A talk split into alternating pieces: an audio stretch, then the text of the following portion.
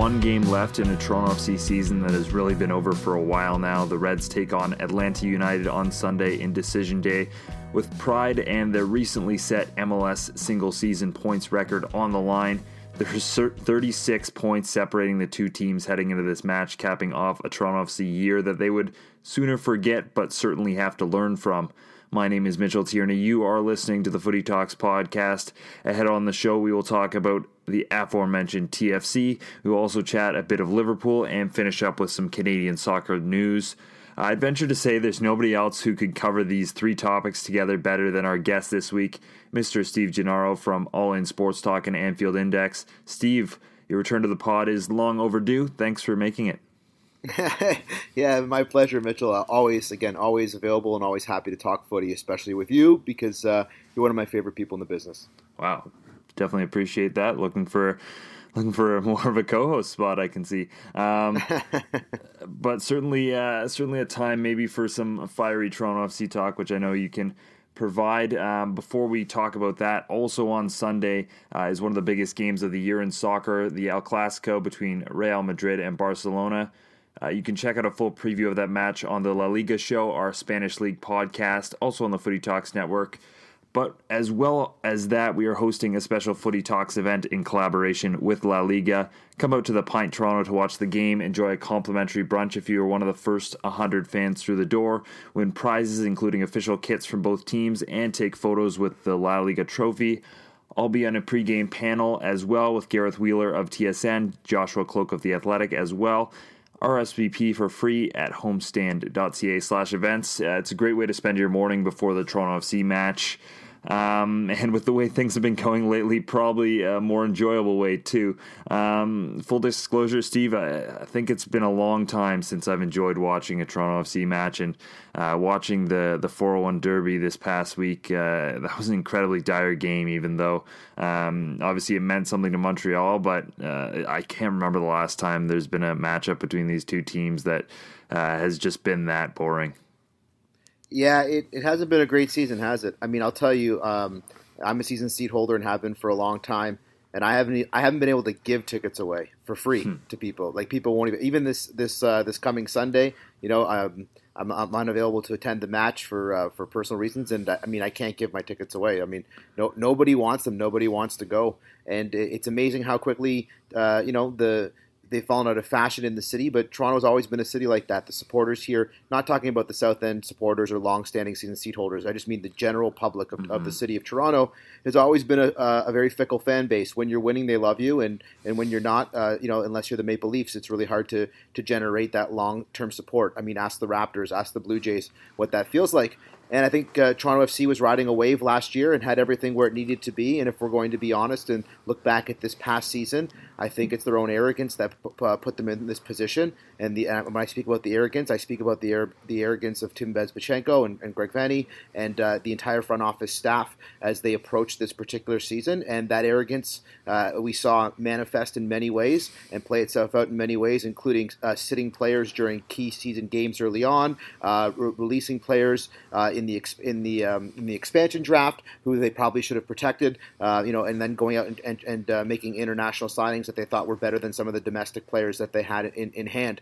And it, it, it's hard to believe, given how much they got right for such a long period of time, that things could go so sour so quickly. But again, I think sometimes when you when you see your position as being better than it really is, and it's it's easy to see that, of course, if you're at the parade last year, to imagine what you were in this city, mm. uh, to to then uh, you know, uh, over um, overestimate your, your, your value, and uh, the, the brand has certainly taken a hit. It has been a difficult summer and season to watch the quality of football, and and even more so just as a supporter. I mean, some of their interactions with supporters as well. I mean, it's it's been a it's been a bad year for TFC, and I mean, for a club that's had a, a, a, decade of bad years before success, I mean, this past season I think ranks right near the very top of some of the worst seasons that TFC has ever had as I mentioned off the top, one of the things that could make it worse, uh, kind of a, a, terrible final epilogue to what's been a horrible season, is the fact that their points record could fall on Sunday. Um, they have a bit of control over that. Obviously, if they get a win over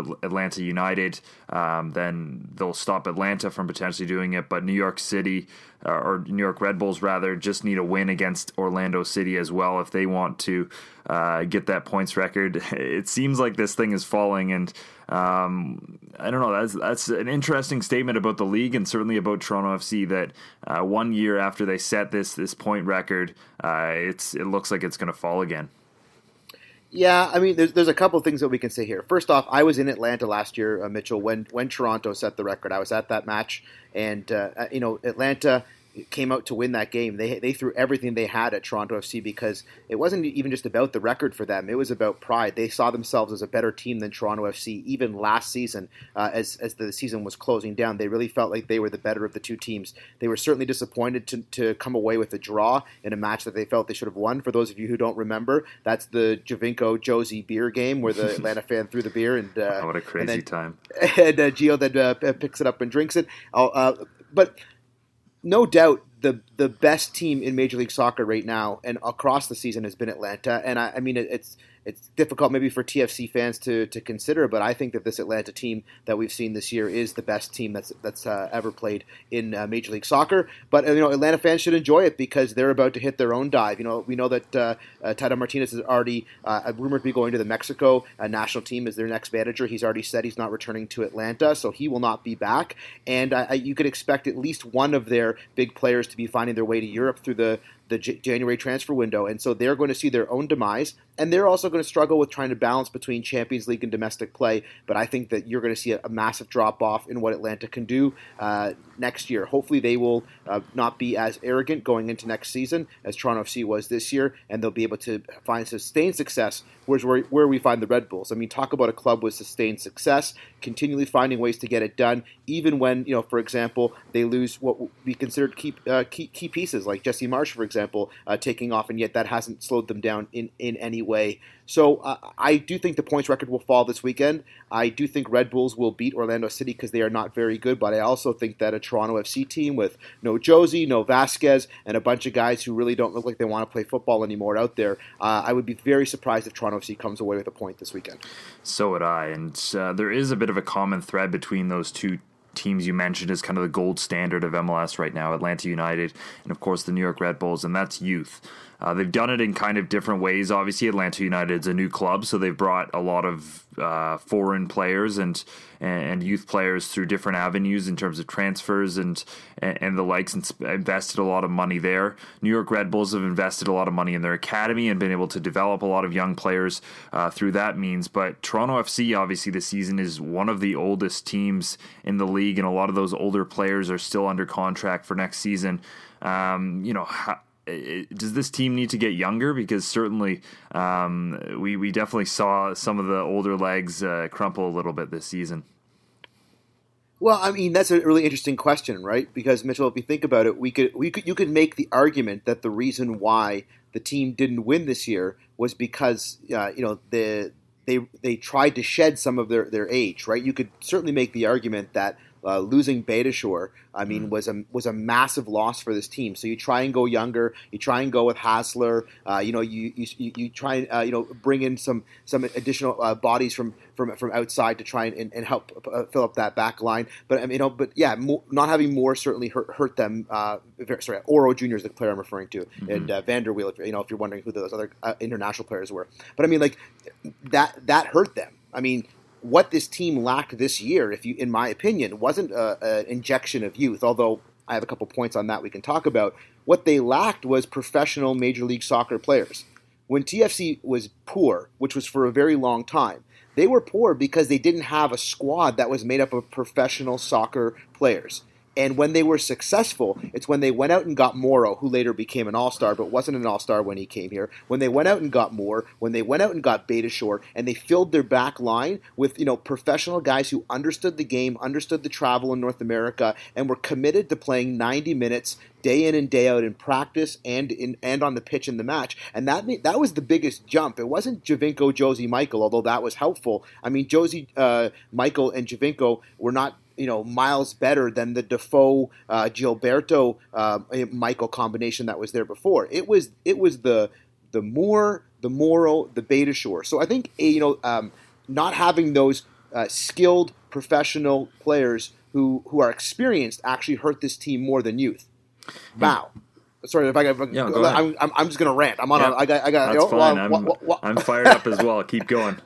well, I read on the youth part of it though. I do again think this comes down to a little bit of the uh, of the arrogance. And, and, and, and, again, I don't know the inner workings of this, but you tell me how Ayo Akinola doesn't get more minutes on this team for the duration of this season. You know, uh, from the moment he came and began uh, up to, to start playing with the first team in the spring, he was immediately demonstrating that he's ready to play first team football in North America. We know that there's been interest from Europe. We know that last summer he flirted with uh, with Paris Saint Germain, and there was some interest there, and TFC worked hard to keep him here you know, we talk about uh, we'll talk about Canada a little later on. You know, Alfonso Davies, uh, these players here, you know, with Barcelona and Bayern. But I would argue that the best player, uh, the best Canadian uh, international, potential Canadian international, because he hasn't been capped yet for Canada or the United States in the under 24 range, is actually uh, Ayo Akinola. And I think the upside for what he can do is outstanding. And to not have him play major minutes this summer, I think, is a huge disappointment. And to then to, instead to try and fill that void up top with this, uh, you know this revolving circle of players who simply aren't good enough that we continue to see over and over again, uh, for me was was very disappointing. Add to that Raheem being uh, shipped out or lost in the expansion draft. I mean, I think just those two players alone, uh, Raheem and Ayo Akinola, TFC fans would feel a lot better about themselves and where this team was going if both those players saw major minutes this, uh, over the past season. Even if we didn't make the playoffs, if both the, those young players saw major minutes, you'd feel a lot better going forward. I don't know if I'm quite as high on Ayo Akinola as you are, but I definitely agree with the sentiment. Another player who I kind of saw that with was Liam Fraser. I thought Liam Fraser deserved to have more minutes. He was very professional in any of the games he played in. I know he's behind Michael Bradley in the pecking order, and he's never going to get a game that way. But I don't see it as though they really like they need to be mutually exclusive. I think that one of them, you know, I think they can play both of them in the midfield, and I was very surprised to not see Toronto FC do that. So um, I'd agree. I think there was some some youth players that we definitely could have seen get more minutes this season, uh, especially towards the end of things, as it was pretty clear that this team wasn't going to make the playoffs. Uh, the, the, one of the big bits of news for Toronto FC this week, of course, was the salary numbers being revealed. Um, always a, a, bit of a revelation in terms of whenever this happens, and and we find out how much players are being played uh, for Toronto FC. Obviously, the main interesting point was Lucas Janson's salary and the fact that he's making $449,000 in guaranteed compensation uh, as part of a loan deal. He's got two goals, two assists in 10 matches, three goals if you count that penalty against Tigres, but I, I don't really count that. Um, the you know the Toronto FC definitely have a bit of a difficult decision ahead in terms of, of whether or not to keep Janson because um, you know it would if at the current rate it would probably push his salary into the designated player range if if they are to buy him outright at the numbers we've heard and been quoted at. Um, so what are your thoughts on on Janson and how he's integrated into this Toronto FC team? Yeah, I mean, bye bye.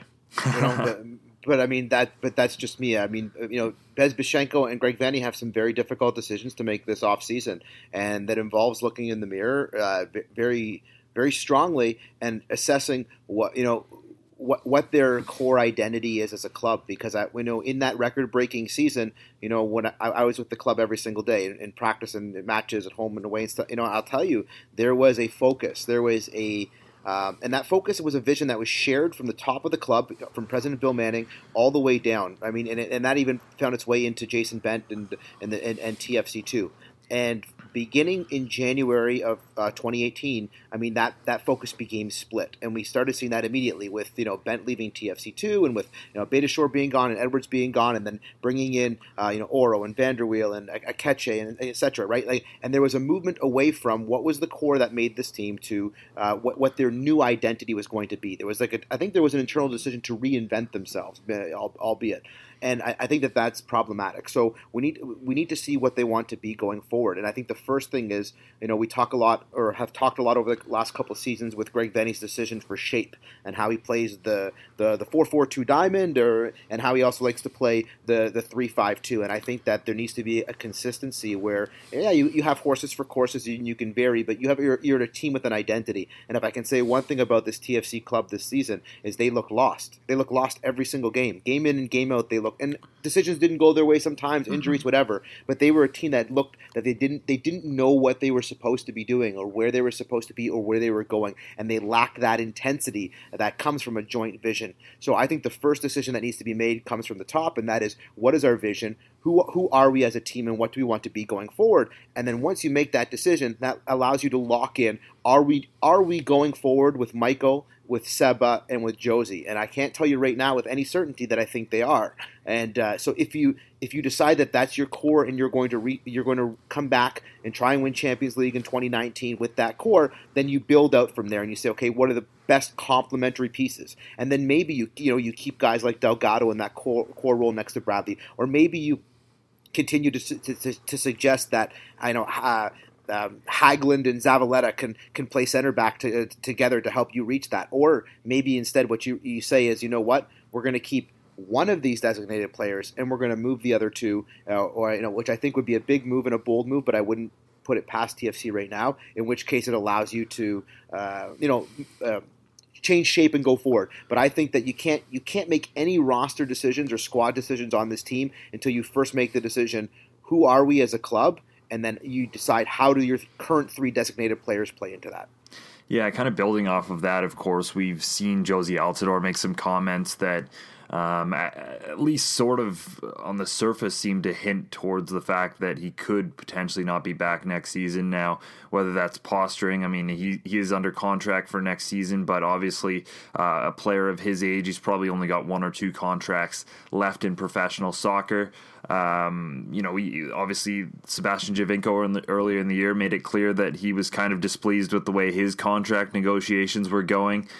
Um, you know, what do you think we see? Because obviously, this has been the most, uh, in some ways, chaotic Toronto FC season since 2014 in terms of uh, the designated players. And like you said, um, if there is a change in of identity at this club, or at least uh, once they figure out that identity, um, th- there is the potential that they might see that one of these aging designated players might not fit into it and uh, have to move on from them. Yeah, the model has changed, right? Atlanta has demonstrated that, uh, and, and, we're starting to see it now more around the league. You know, if if you want to compete with uh, Liga MX, and and and you know, the the way to do that is to go out and sign high quality uh, Central American, South American players who, who are younger and bring them in as designated player so they can use MLS as a stepping stone to Europe. And I think that that's where the MLS model is geared towards. We, we saw a lot of this last year at the commissioners' talk at the MLS Cup, where they were discussing you know changes to TAM and GAM and uh, designated player money and the talk of a fourth designated player. And eventually, this is I think where the league sees its sustainable growth, uh, possibly um, you know you know moving to. From Toronto's standpoint, I mean, if you spoke to Jozy, you would know he has no desire to go anywhere. He loves the city of Toronto. He loves these fans. He loves this team. I mean, he's been their best player uh, over the last you know 36 months. The reason why they win the MLS Cup, I mean, is Jozy out was a lot of things, but clearly, I mean, Jozy there big goals in every big game, and you know he should have two MLS Cup game-winning goals under his belt, if not for one of the greatest saves in the history of like uh, you know North American soccer. So I mean, like he doesn't want to go, and uh, but I do think that there are that there is some discussion within the club of the idea of, of, moving him on. I think it has to do with again the money he's on. I think it has to do with the amount of uh, time he spent off the field due to injury, and I also think that there are some people who are a little bit frustrated with some of the antics, like including uh, was it the game against was it New York City where you know he uh, then gets red carded mm-hmm. in an important an important match early on for no reason, loses his temper, and we saw that a couple times uh, this season. I I think Jozy, I think you can build this team and continue to build this team around Jozy. But I think if you're making difficult decisions, you know, if you can, if you could find a way to turn Jozy Altidore into a player who's going to return 15 goals next season for you, and who is seven or eight years younger and is going to play, you know, 35, 35 games across uh, all competitions, then I think you have to strongly consider that. We talked a bit, or we have talked a bit about changes on the field Um, off the field, I mean, obviously the coaching staff for now has the kind of the you know the management is behind them. It seems um, Tim Bezbatchenko as well after what they've done the past two seasons. Uh, they definitely still have a bit of rope left to work with. Um, but overall, I mean, do you think that there's there's at least has to be some internal look in terms of uh, not just coaching staff, but everything from game management to um, you know even the fitness staff, considering uh, how many things have, have kind of gone wrong this season on so many levels for Toronto FC. I know they've already started to do this a little bit. They're they're working with a statistics company to kind of uh, better get an idea of of what the players are doing in training and, and how they can make sure to manage the minutes next season with the way they travel to Mexico. But uh, how much of a, a, learning experience was this year for Toronto FC, especially with uh, the amount of fixture congestion and how much you know that's kind of been a thing that at least this club can can continue to say about itself going into next season is they've proven in the past that they can learn lessons, um, but this one will certainly be the the toughest one they've had to learn yet. Yeah, I mean, I, I think you have to look, you have to get some sports science people in there and look a little bit about what's happening with fitness and conditioning. I mean, the injuries this year were excessive, and maybe it's just the exception to the rule in one of those years where it just kind of happens. And if that's the case, then you move on. And, and I mean, they were relatively healthy the season before. So, I mean, is it just that all of a sudden everybody inside the building got bad? You know, maybe. I mean, like it, it, happens, or just you know, sometimes it's just like like I said, the exception to the rule. They'll they'll decide that internally. I mean, but uh, you also mentioned when you have an aging squad, sometimes that's the issue. I mean, maybe it's weather related because they're training. I don't know. I mean, there's a million different reasons or excuses. Maybe it's Argos at BMO. I mean, like there's all types of conspiracy theorists out there who will posit a variety of reasons as to what went down. What we do know though is that there were too many injuries, and there were a lot of players who were supposed to be close to returning and then returned and then went right back out again. And I mean, to me, that's an issue, right? If you're returning players who are supposed to be ready to play, and then within a week or two they're gone again for another sustained absence, that's that's an issue within the medical staff. So hopefully they get that sorted out. As far as Greg Vanney's concerned, I mean, if you stuck with him through the whole season, it doesn't make any sense to fire him now. Mm-hmm. I mean, mm-hmm. that's my that's my opinion on it. I mean, there was a moment I think in May where you could have legitimately sacked Greg Vanney. Not saying that I would have, but the last time I was on your show, we talked a little bit about this, right? I think mm-hmm. you at that point you could legitimately say, okay, look, you know what? We had a great run. Everything he's done has been great, but right now things are coming undone, and we we need to change the script of this team and of this season so we can still make the playoffs and, and go forward. And we want to win the, the domestic cup, and we want to get we want to be back in Champions League, and we want to win Champions League, and we still have the players to do it. Let's just change the course, and we see teams do that, and they have success. We saw it, uh, you know, this season in, in, in MLS itself and we saw it, you know, uh, you know, a couple seasons ago with Seattle, uh, where uh, you know Sigi Schmid, who's a fantastic coach, gets sacked, and then uh, you know uh, Brian Setzer's orchestra comes in and uh, you know runs all the way to the MLS Cup. I mean, sometimes the change of the dressing room is enough to to to, to put everybody on alert. Like, hold on a second, I got to fight for 90 minutes because now there's a new guy, and I can't just get by on what he thought of me before, or whatever it may be. And everybody's got to be on their best behavior, and that and that can shock the dressing room into change. And I do think had it's easy to say in hindsight, but I said it at the time too. Like I do think that if you sack Greg Vanney, then I think they save the season. I think TFC's in the playoffs right now. I actually think that to be true.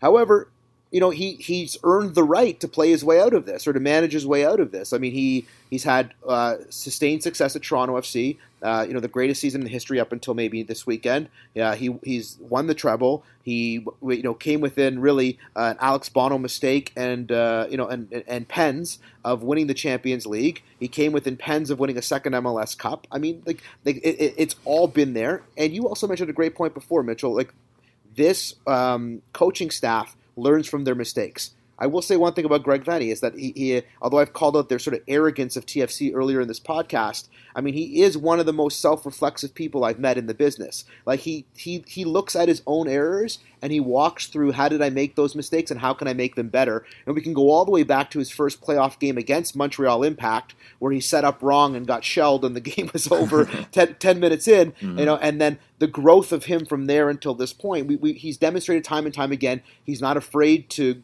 to make mistakes, to admit his mistakes, and go back over and correct them. So I think that I think that because you've you sat through this season, you keep him, and I think that once you just once you make the decision that you're going into next season with him, I think you keep him. Again, you got to give him the whole season, including the Champions League and the regular season, to play itself out before you make a decision. So, if Greg Vanney's the coach of this team January first, I would expect him to also be the coach of the team uh, January or December first of uh, 2019. Well, let's move on from one Reds to another um, and talk quickly about Liverpool. Um, I usually talk to people about their clubs, uh, the clubs they support, and the clubs they cover um, on this show quickly. So it's a good window into Europe. Um, and Liverpool, of course, um, for them, a, a, milestone for their big player, Mo Salah, 50th or 50th goal, uh, quickest player in Liverpool history to reach that total. Um, doing it in only 65 games. Uh, Albert Stubbins, uh, he took 77 to do it. He was the the previous owner of that record, uh, which what really put it in context for me was the fact that it took Fernando Torres 84 games, um, kind of because that's that's more my era and a player that uh, I remember how incredible he was in red. Um, it's you know there'd been a lot of criticism of Mo Salah, and I think basically everyone has kind of like not everyone, but a lot of people outside of Liverpool have been kind of waiting for uh, him to fail after the incredible season he has la- he had last year, but.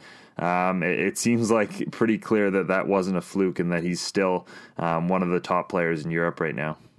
Yeah, absolutely. I mean, it, you, know, you mentioned Torres. Uh, you know, that was the one that I think really shocks people. But also, you know, Daniel Sturridge had an incredible uh, first 50 game or a 50 goal uh, run in his first was 85 or 90 games with Liverpool. Suarez as well in his first 100 games. It took him, I think, nine. It took him over 90 to also to, to score uh, 50 goals. And so, you know, that, that's some pretty good quality there if you just look at the last 20 years. But again, going back through all of Liverpool's history, there's been some great players there. I mean, from Dalglish and Barnes and Rush and Fowler. I mean, there's a lot of great goal scorers for Beardsley. I mean, for, for Liverpool, there, there, there's a lot there. That, you know, depending on on, on your age. And yeah, Mo Salah's a fantastic player. Um, nobody, and I mean nobody, expected what they got from him last season. Not even Klopp. Even Klopp said he was amazed by what had happened.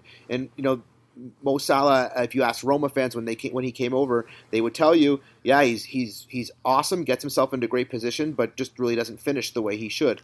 And mm-hmm. the, I think the biggest difference is for Liverpool. He, you know, in his first season, he was deathly clinical.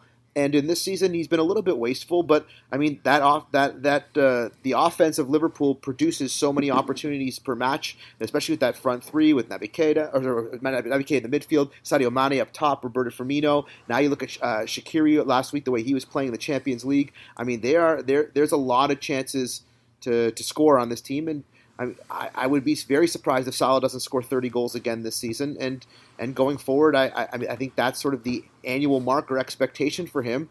And as long as he's at Liverpool, you, you can expect that. I kind of relate it back to, if I can, just one last thing, is like to, mm-hmm. to Harry Kane. Like when Kane had his first big season with Spurs, everyone's like, okay, yeah, well, he's had one season. Let's see him do it over and over again. And actually, Harry Kane continues to score goals. Now, uh, you know, you can argue how or what, whatever. But I mean, he continues to score goals at an incredible pace season over season. And I think that with every uh, year that passes, people will say the same about Mo Salah. Uh, fantastic player, and really in the perfect situation for him. Uh, again, playing with Bobby Firmino and Sadio Mane uh, just affords him a lot of space and a lot of opportunity.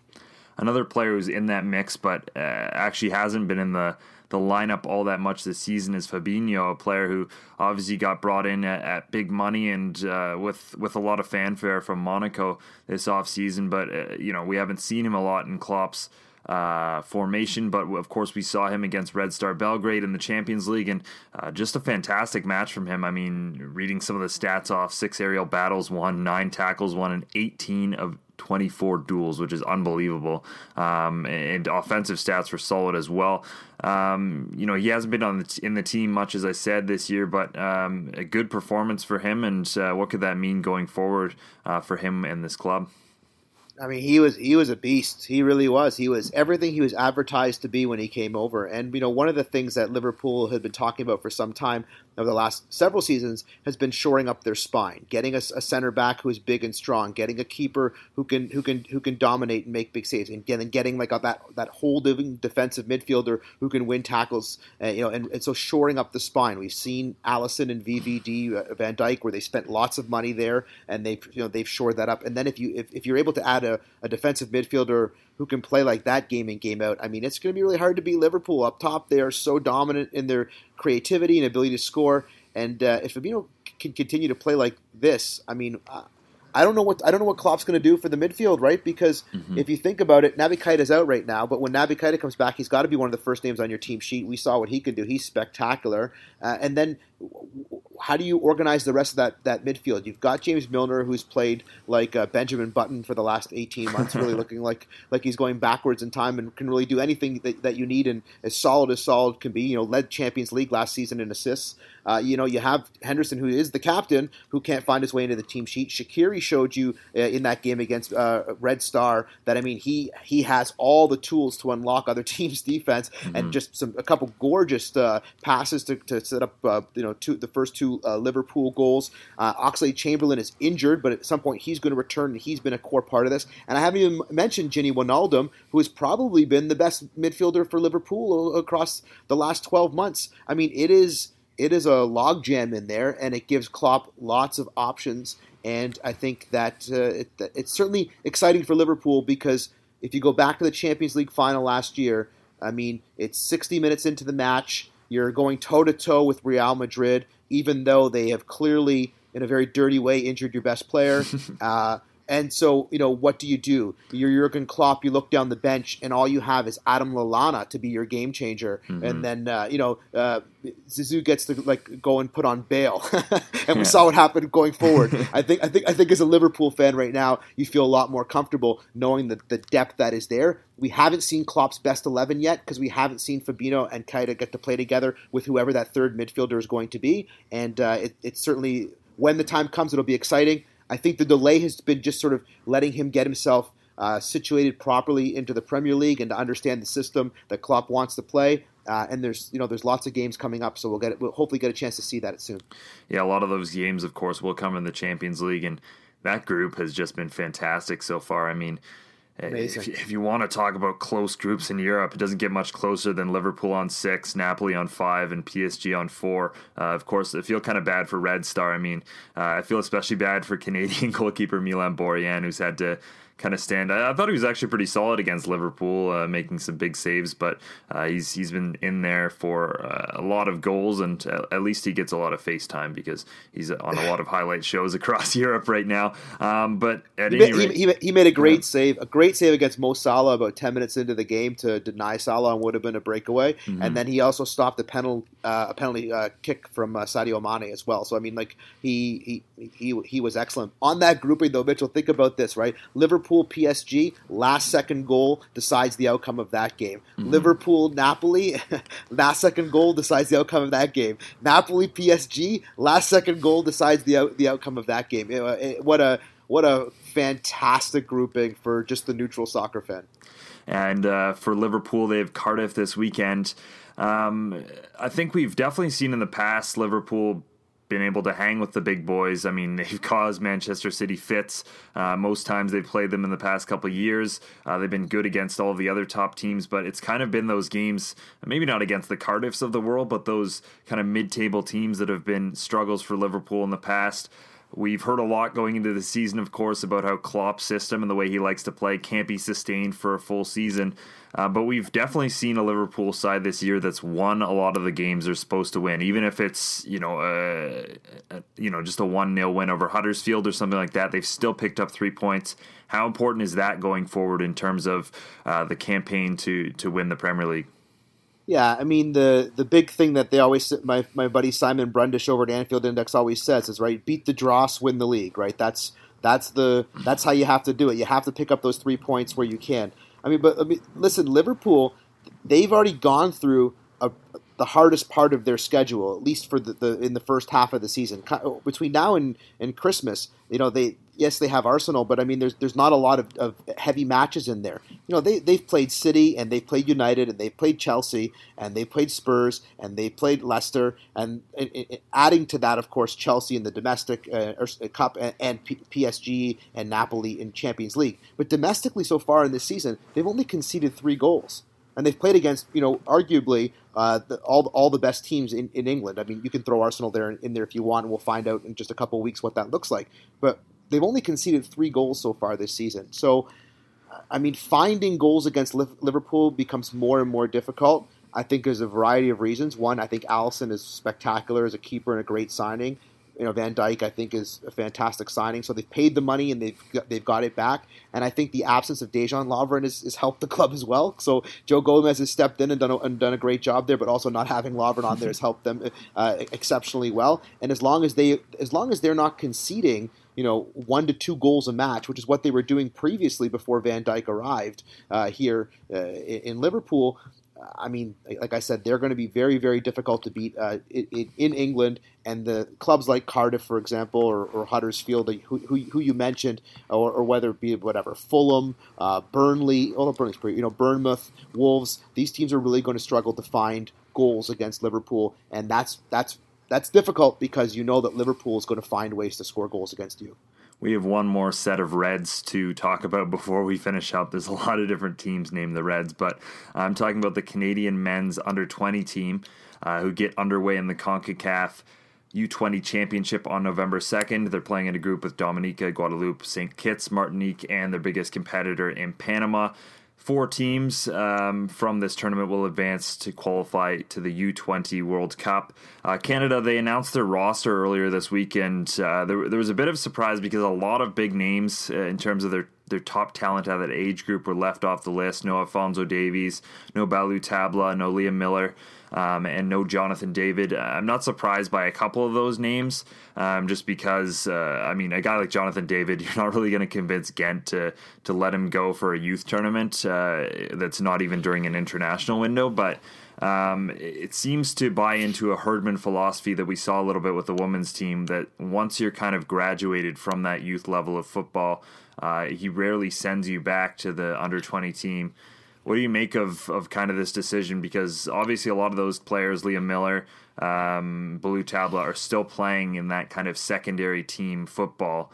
Um, but they they're going to be with the senior national team. It looks like for their game away to St. Kitts in the Nations League instead of uh, being sent down to the age group tournament. I, I think absolutely it's the right decision. I think that part of the growth of the men's national team is going to be built around that core young group. So I think part of the decision to to allow himself to be capped, if we're talking about Ballou Tabla uh, with the with the men's national team in Canada instead of uh, Ivory Coast, mm-hmm. is the, the, there must have been some discussion there with Herdman that said, look, we're going to come. You're going to play for the men's team now, and going forward, you're only going to play, uh, you know, with, with, with the men's team. And I like the idea of progression there. That you know, like it, it creates competition uh, both for the, for the younger players coming up and a little bit of hunger, right? If you can prove that you're good enough to play at the men's level, you can get there. And now we've got more competition at the U20 level from from a more diverse group of players. I mean, there there are some players there that are that are st- still uh, fair, fairly decent. Uh, you know, it's not it's, not the, the greatest crop of players, but you know, we're going to see some of those players like Julian Dunn, for example, on mm-hmm. the on the on the men's team in the not so in the not so distant future. Um, I think there's a few too many players in there. I mean, it's a smaller amount of TFC two players, which I'm kind of and TFC Academy players, which I'm kind of happy about because I don't think the quality is necessarily there, and a surprisingly higher number of Vancouver. Uh, and uh, Montreal Academy players than maybe we've seen previously. But I, I think it's good. Let, us have competition at the U20 and let's have those players fighting for the for the for the opportunity to be called up to, to, to get capped at, at, for, for the men's national team and I don't think it's just Herdman. I think DeVos is involved in this too. I mean, we saw him on the bench. Uh, you know, now is, is in a sort of assistance coach uh, role now with the men's national team, in addition to his uh, role with uh, player development at, at, the grassroots level across the, the nation. So I think that they're sort of joined uh, at the hip, and we're going. This is part of the new movement of of Canadian soccer. This tournament, of course, is a bit extra interesting because this is kind of the age group, and we mentioned some of the players that might not be participating, but a lot of these players uh, will be in their prime come the 2026 World Cup. Um, how much should we read into a tournament like this in terms of uh, the development of Canadian players? Because I know there's certainly some people who will be very upset if Canada doesn't qualify for for you know the Concacaf or sorry the uh, U twenty World Cup, but um, you know youth tournaments eh, to some degree don't always reflect uh, the future, although sometimes they do in the case of a side like England. Yeah, I was thinking about the you know when we when we hosted the the U twenty World Cup here in in uh, Toronto, mm-hmm. you know we got we got to see the likes of some great young players like Luis Suarez, right, uh, playing for Uruguay, for example. It's just one, and then you know and you just say, oh, we're going to see that guy again pretty soon. I do think that um, maybe the uh, you know if, the push for more younger players playing uh, in, international level. Like I mean, everybody's not a, a Kylian Mbappe, right? For example, Mbappe, for example, right? But mm-hmm. I do think that when you see a player that young excel at the actual uh, FIFA World Cup, there, there's uh, you know maybe a little bit of a trickle down effect of that, where it's like a trickle down effect where other other uh, nations are like, oh, we've got some players who are pretty good who are younger too. Let's play them out in, in, in the in, in, the big scene and see what that looks like. So you might get a little bit more uh, going forward, especially now with the the new tournaments that are that are emerging in Europe and in North and in, and in North America. In, in, the in between World Cups is an opportunity to help sort of rank uh, where where countries stand. I mean, I think you might start to see more younger players, like more teenagers and more U20s, getting the chance to play for their uh, for the men's national teams of their country. But I, yeah, I mean, it's it's a great chance to see uh, what the next group of players coming down the pipeline is like. And for a nation like Canada, where we have so many good quality players that we don't even know about because we don't get to see them uh, because we don't have our own domestic league. Although that's changing very soon. Mm-hmm. I mean, this is this is a great opportunity to play a lot of that talent out at, at, a, at a highly competitive level to see how they measure against the rest of the world. And before I get you out of here, um, you were initially fairly critical of the Herdman hire. Uh, I think a lot of us were were kind of questioning it, of course, the way it went down and um, how everything played out there. Obviously, I think we need to see the the men's national team in, in fully competitive games. I think this this summer's Gold Cup will be uh, a good indicator, and obviously the, the most important thing being the 2022 World Cup qualifying cycle. Uh, but what have you made of Herdman so far, and, and what he's he's said and done as Canadian men's national team manager? Well, you know, first off, I was extremely critical of the hire, mm-hmm. and uh, you know, and, and rightfully so, because the the issue with my issue with the hire, as I said on multiple shows that I went on, but radio, television, podcasts, was not that they were naming John Herdman as the Canadian coach. It was the way in which they went about doing it. It was the lack of transparency. It was the backroom uh, back uh, room deals that went about to, to, to, have it happen, and then the uh, the sheer silence by Canada Soccer uh, after the announcement, and the erasing of Octavio Zambrano from uh, sort of any history or any any any process that had gone on before. And the players that I had spoke to play for Canada currently and who had played for Canada before, uh, retired players and, and players who played under Octavio but aren't playing now, uh, you know, and, and even you know people within Canada Soccer all said the same thing that you know no one was happy with how the, the, the deal itself went down. Mm-hmm. Uh, so, I mean, that was where my issue was. And I mean, I was so critical of it that I had my press credentials removed by Canadian Soccer. So huh. I'm no longer uh, uh, accredited to cover Canadian soccer. Although maybe that's changing because Jason DeVos and I are currently doing a project together on youth soccer development. And I'm currently um, involved with them with another project. So maybe now they'll reconsider uh, let, letting me cover the team again. We'll, we'll see, although I'll be in Australia for 2019. So I, won't, I won't have to cover too much. Uh, so, you know, that was my criticism. I mean, as for John Herdman as as the coach of the men's national team. You know, listen, it was it was a it, it was right for anybody to, to to say, okay, that's an interesting hire. Someone who has no experience ever in, in coaching men's soccer at, a, at, a, at sort of the, the highest level is going to step in and do that job. Now, full credit to him. I mean, he's done what's needed to happen since then. He's been able to bring the guys together, so people are buying in. He has all the top talent that's domestic and overseas coming to play for him. I mean, we, we're, we're seeing what that looks like. Guys aren't saying, no, I don't want to play for Canada or I'm going to go play for a different country. He's been able to cap uh, Tabla, which I think is a, a, a massive step as well. And so, I mean, there is cohesion there, and there is a shared vision and a shared focus, and maybe that's 2026, or maybe it's even shorter than that. But guys are bought in and, and they're moving forward. Canada's skyrocketing skyrocketing up the the rankings. They are we're now what are we seventy six or something like that. Mm-hmm.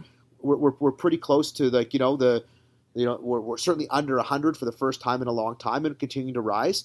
I think it was a good time to come in because the talent was there and the opportunity to rise in the rankings was coming. We saw that in, in the last Gold Cup that Canada could could push forward. But I think John Herdman deserves uh, full credit for what he's done, uh, 100%. I mean, like I said, the Canada, Canada soccer is on the rise, and Herdman is the, the men's national coach and the head of that program. And so, as it rises, he deserves full credit for all the accomplishments that come forward. Uh, you know, and and keep going. That's what I say. Con- continue to do so and prove, you know, me and, and all the other people wrong as well. I'm quite happy to see that. Yeah, for sure. It's an exciting time. It seems like for the first time, and uh, certainly since I've been following this team, there seems like something every week that there's ha- that's happening positively somewhere within Canadian soccer, be that the Canadian Premier League, um, on the women's side, even, and on the men's side as well. So, uh, hopefully, as you said, we keep moving forward and that continues. But um, we're to bring this show to, at least to an end. Uh, thank you for joining, Steve. My pleasure. Anytime, you know, it's it's been fun. I haven't chatted with you in a while, and I actually haven't chatted TFC in a while. I've been doing a little bit of the Liverpool stuff, but I haven't had a chance to, to sort of get a lot of that TFC stuff off my chest. So that felt really good. It felt, it felt really healthy, actually. I feel I feel cleansed. And, and feeling good going into Sunday. yeah, hopefully this experience was as cathartic for all of you listening out there as well, um, and and looking forward to seeing a number of you at our El Clasico event on Sunday. Enjoy your weekend, everyone.